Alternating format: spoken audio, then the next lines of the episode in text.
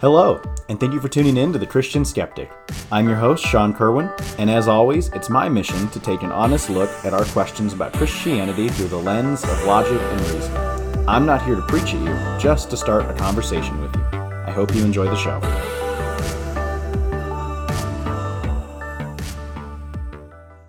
So, today's episode is going to be a little bit different. It's going to be another kind of first for me. If you tuned in a few weeks ago, I did a first ever Christian Skeptic Christmas themed episode asking if Christmas trees are pagan or if they come from a pagan tradition. And so it's only fitting I do another first based on a holiday, and that is a New Year's themed episode. I don't know that I would call this a New Year's resolution themed episode, but I've been noticing a trend lately, a trend that at least came onto my periphery through Sam Harris's Making Sense podcast. As some of you may know, I'm a huge fan of Sam Harris's podcast, and I really appreciate the conversational note that he takes in his podcast and how he just uses logic and kind of dives into deeper things and challenges questions of religion and science and all kinds of things. And so he had an episode recently called How to Keep Your Sanity in 2024. And then a couple weeks later, Dave Ramsey, who I also listen to on a regular basis, hosted a live stream event with his personalities on how to handle money and face anxiety and fears when it comes to money and finances in 2024.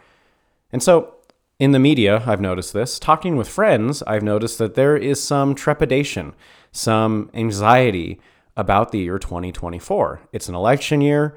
Inflation is at an all time high here in America.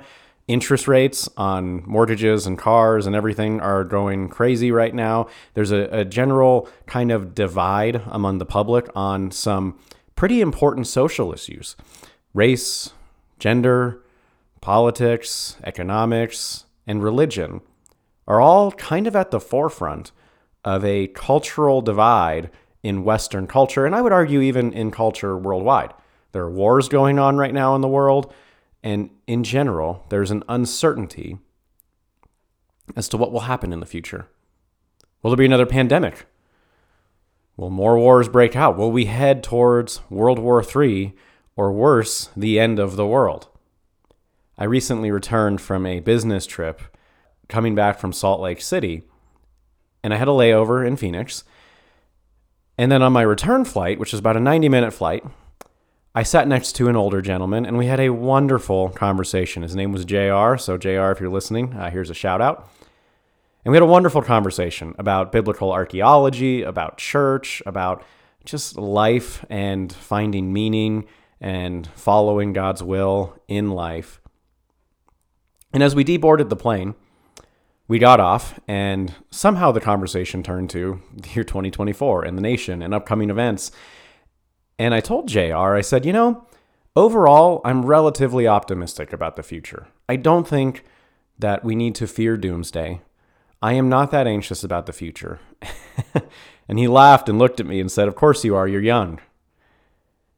And then we began not really a debate, but a conversation in which I believe we probably agreed to disagree to some extent on the end times and what it's all boiling to and how bad the world is and how godless the world is and it wasn't that intense. And, and JR Uh, was not one of those Christians that you know was super into conspiracy theories. Uh, in, reality, I believe he was a realist, uh, but he wasn't as optimistic as I am.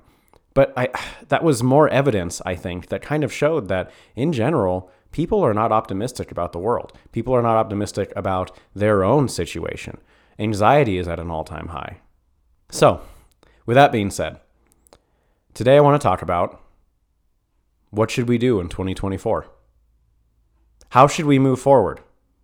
It's an interesting question. And, and I'll admit, approaching this year, I'm less optimistic than I have been in other years. And so, to Sam Harris's credit, focus on what you can change was the message of his podcast. Meditate daily, tackle your own anxieties, see what good you can do for your community, for your environment, for your friends and family. And hats off to you, Sam. That was an excellent episode. To Dave Ramsey's credit, focus on your finances, get out of debt. create a budget, be smart with your money. Don't load up for yourself more debt than is absolutely necessary. Hats off to you, Dave Ramsey, and the whole team for that fantastic podcast. But what do we do from a spiritual perspective? Again, it's no secret that 2024 is an election year for the United States of America, and history uh, could give us some inclination that the coming election might be just as divisive as any election has ever been. Hopefully not, but maybe if not more. We have a culture of Christianity that is divided. And many of you, and maybe even me, will go to a church and politics will be brought up, especially as we get close to November. And maybe if it's not a church, it's a family member or a friend or a neighbor or someone saying, I don't know how someone can be a Christian and vote for such and such. Or I don't know how someone can be a Christian and not be fully supportive of such and such political candidate. Well, I think it's quite easy to be a Christian and support no political candidate. I think it's quite easy to be a Christian and vote however the heck you want to vote because no political candidate is Jesus Christ himself. That's not going to happen until the end of the age, which I referenced earlier. And they're all flawed human beings. And there are many things that the left, the Democratic side, believes that you can support with a biblical worldview. And there are many things that the right, the Republican side, believes that you can support with a biblical view. I'm not going to go too much into depth here because I do have an episode that I did a couple years back. I believe it was actually the last election time where I asked how should Christians vote and kind of talked about that. So go back. It might take a bit of scrolling, but go back and find that episode if you're really interested to hear my take as well as uh, a, a friend who's a political studies major and lives in Washington, D.C. I had him on the show, interviewed him. If you want to hear our take on that, please go back and find that episode.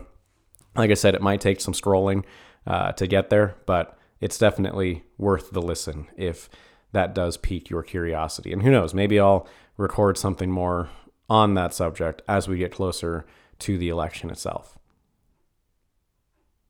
But Christians are going to say that. Let you be someone that doesn't write them off. Let you be someone that deals graciously with all. Yeah, even with, you know, crazy Uncle Jim Bob, who is going to tell you that such and such political candidate is the right thing for this country, and without them, it's all going downhill, and riots and all the, you know, dissension in the streets is going to occur. Have some grace with Uncle Jim Bob. Because I was in Genesis for a Bible study that I host with some friends. And we got to Genesis 47. And I think it's significant enough that I should probably read a little bit to you here. You see, at the end of Genesis, a man named Joseph, a boy named Joseph, gets betrayed and sold into slavery by his brothers. And while in slavery in Egypt, he gets accused of rape by his slave owner's wife, who actually does want to have sexual relationships with him. And he, he declines because she's a married woman and Joseph's a, a boy of honor. He's, he's a teenager. And so she rips his clothes off. He runs out of the house and she accuses him of rape. And he gets sent to jail. For years, he's in jail. And he interprets some dreams in there and asks people to remember him, and they forget him, and he's in jail for years and years and years more until Pharaoh has a dream of famine of, of seven years of plenty, seven years of famine, and no one can interpret the, the dream until someone remembers Joseph. And so Joseph gets called into Pharaoh's court. He interprets Pharaoh's dream. Pharaoh is like right on on the freaking money. You're in charge of everything. He's like, I'm Pharaoh. I'm number one in Egypt. Joseph, you're number two. So Hebrew slave boy becomes number two in Egypt. All the riches, every all the access and power of Egypt is opened up to him. And he saves the world from famine. And Joseph becomes a, a picture, a, a type of Christ.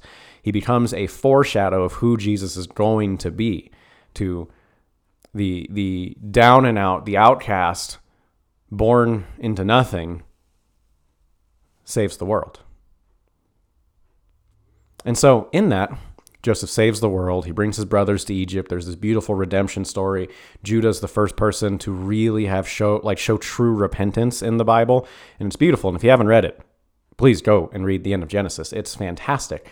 But there's something that I feel like I've always brushed over in Genesis 47, which is towards the end of the famine, everyone goes broke and is starving. And it says in Genesis 47 the money failed in the land of Egypt and in the land of Canaan. The, the whole economic system collapsed because the famine was so bad.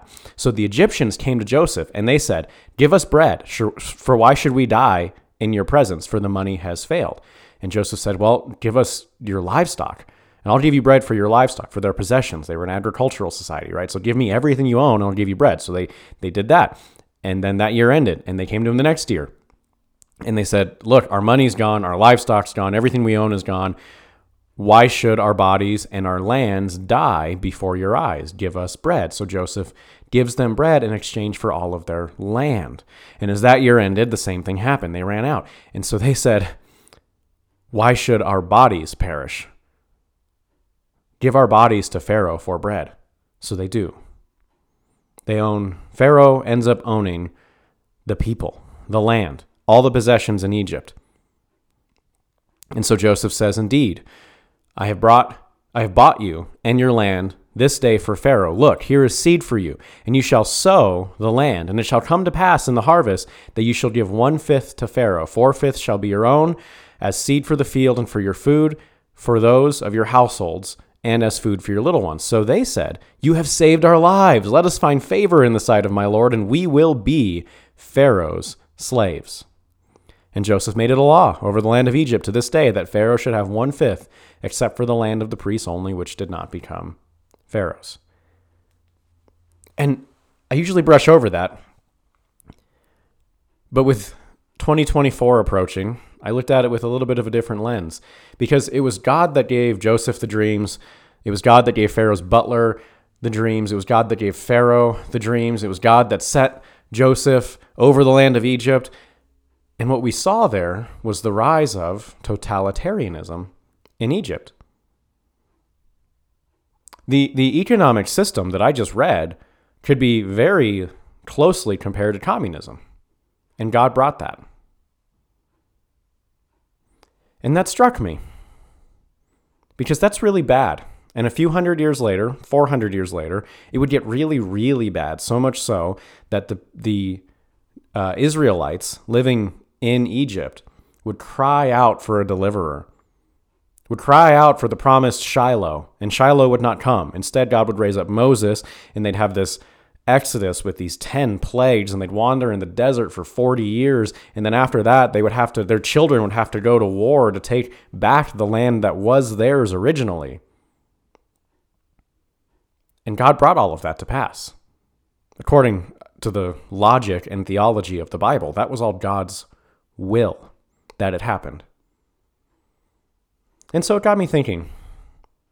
In the 40th chapter of Isaiah's book, he's talking about a prophecy of the coming Messiah. And he says something interesting there. He says, The nations are but a drop in the bucket to the Lord. And the nations cause a lot of anxiety. And perhaps in further contrast to that, Paul, later when he's in prison, is writing a letter to the Philippians. And in the fourth chapter that we've divided of that letter, Paul says, Be anxious for nothing, but by all things through prayer and supplication, giving thanks to Christ Jesus our Lord. And so maybe we approach 2024 with something like that, with, with trying to piece together a life with a proper perspective that the nations are but a drop in the bucket and God has every right, because He's God, to raise up a totalitarian, evil leader if He wants to. And the king's heart, ultimately, the Bible says, is in the hand of the Lord. And so maybe before we post something about how great this candidate is or how awful this other candidate is, we just pray for both of them. Or all of them, or however many of them are in our news feeds. Maybe we pray for the people that do support or don't support said candidate, said person.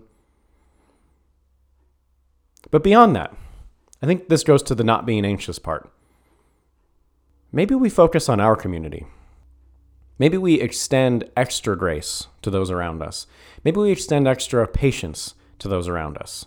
Now, I'm not saying we have to agree with everyone around us. As a matter of fact, I think my last point will be to approach 2024, and this should be no surprise, but to approach 2024 with a great deal of skepticism. And I'll get that. I'll, I'll get there in a minute. But we extend extra grace and extra peace and extra patience to those around us. Knowing that our frustrations and the lack of grace and the lack of patience is what probably will lead to a lot of anxiety for many. Many will be so frustrated with their neighbors having different viewpoints that that will keep them up at night. That will cause them to be anxious. Many might be so frustrated with the economy that it will drive financial anxiety. And you'll get that new car loan that you really shouldn't get, or take out a loan for something that you really can't afford to do. Maybe we just be happy for other people that God is blessing them. That, as Martin Luther would say, God extends common grace even to the ungodly. But yes, finally, let's be skeptical. I know you're anxious. Hey, I, am anxious too. I know that there's a lot going on in the world that you can't control, that I can't control, and that affects how we see tomorrow. That affects our outlook of what we think our future will hold. If we think our finances will go up or down based on world events, world economy. If we think a war has anything to do with us, it could make us quite passionate. It could make us post things that divide. And hey, I'm with you. I don't want children to die. I don't want terrorist attacks to kill thousands of innocent people just trying to enjoy a music show. But I can't do anything about it with an Instagram post. I can't do anything about it with a mean, snarky comment on Facebook. But you know what I can do? I can be skeptical. And again, maybe this should come as no surprise, given the title of the podcast, The Christian Skeptic. But I can be skeptical first and foremost of myself and my beliefs. And I think that that is a posture all Christians should take, if you can. And I've mentioned before on this show that there are some Christians that just have the gift of faith. And I envy you. I really do. I wish I had that gift to just have faith with no end, faith with no question. I think that that is such an amazing, beautiful gift, and and and you can probably pray and have your faith increased. And I have not been gifted that way. And that's fine. And maybe you haven't either. Maybe you're with me. So lean into your skepticism.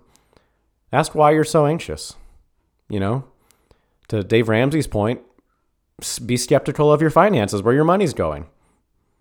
Ask why you need the thing. Ask why you want to buy the thing. Maybe it's fitness. Maybe it's health. Be skeptical as to why you're not in the shape you want to be in. Research. Look up workouts and diets and how much aerobic and anaerobic exercise you need per year. But above all, be skeptical of your faith if you can, if that is your predisposition, much like it is mine.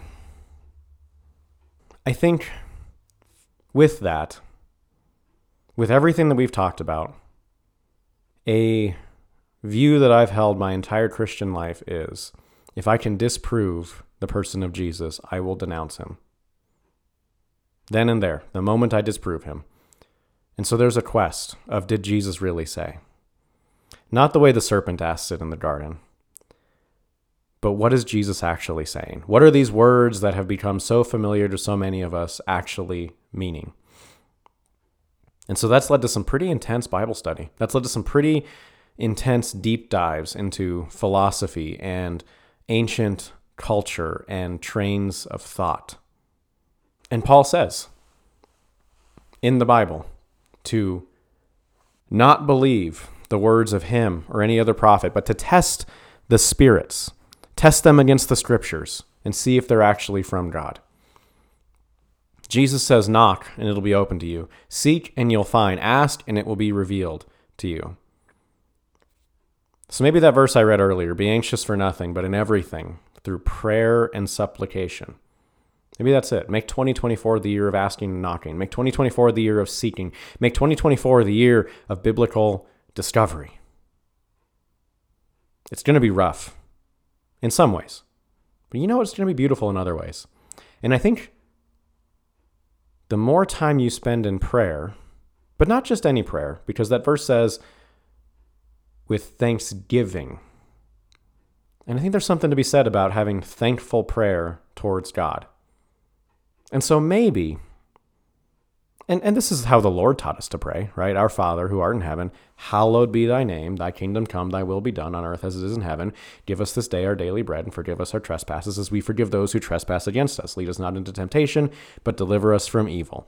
For yours is the kingdom and the glory forever and ever. Amen, right? He opens that with our Father in heaven, hallowed be thy, be thy name. There's praise and worship to God in the opening of a prayer, which I would argue is what gratitude is.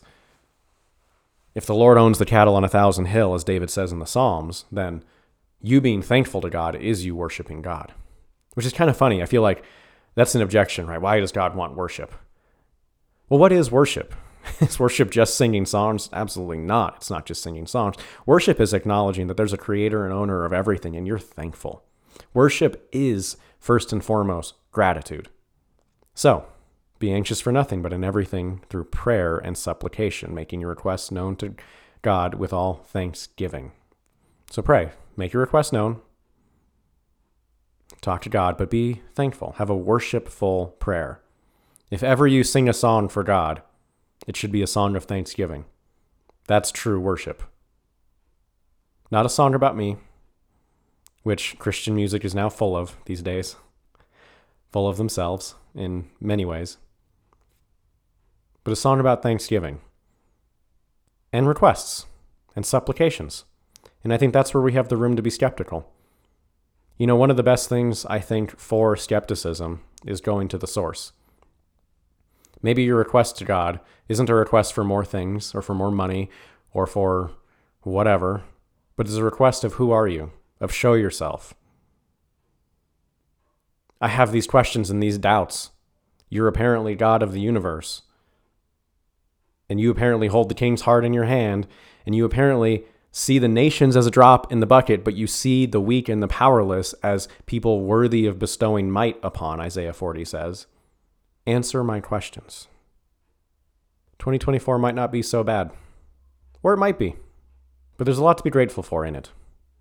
There's a lot of people to be gracious and patient with in it. But I don't know. Let me know what you think. As always, please respond to the show. Like I said, I'm going to try to be more active on social media. I am always active on my email. Um, if I don't record your question right away, have some patience with me. I will get to it, I promise. Or if I don't respond right away, have some patience with me. I'll get to it, I promise. But feel free to continue this conversation with me as we head into this new year. So, as always, thank you so much for listening, and I hope you've enjoyed the show.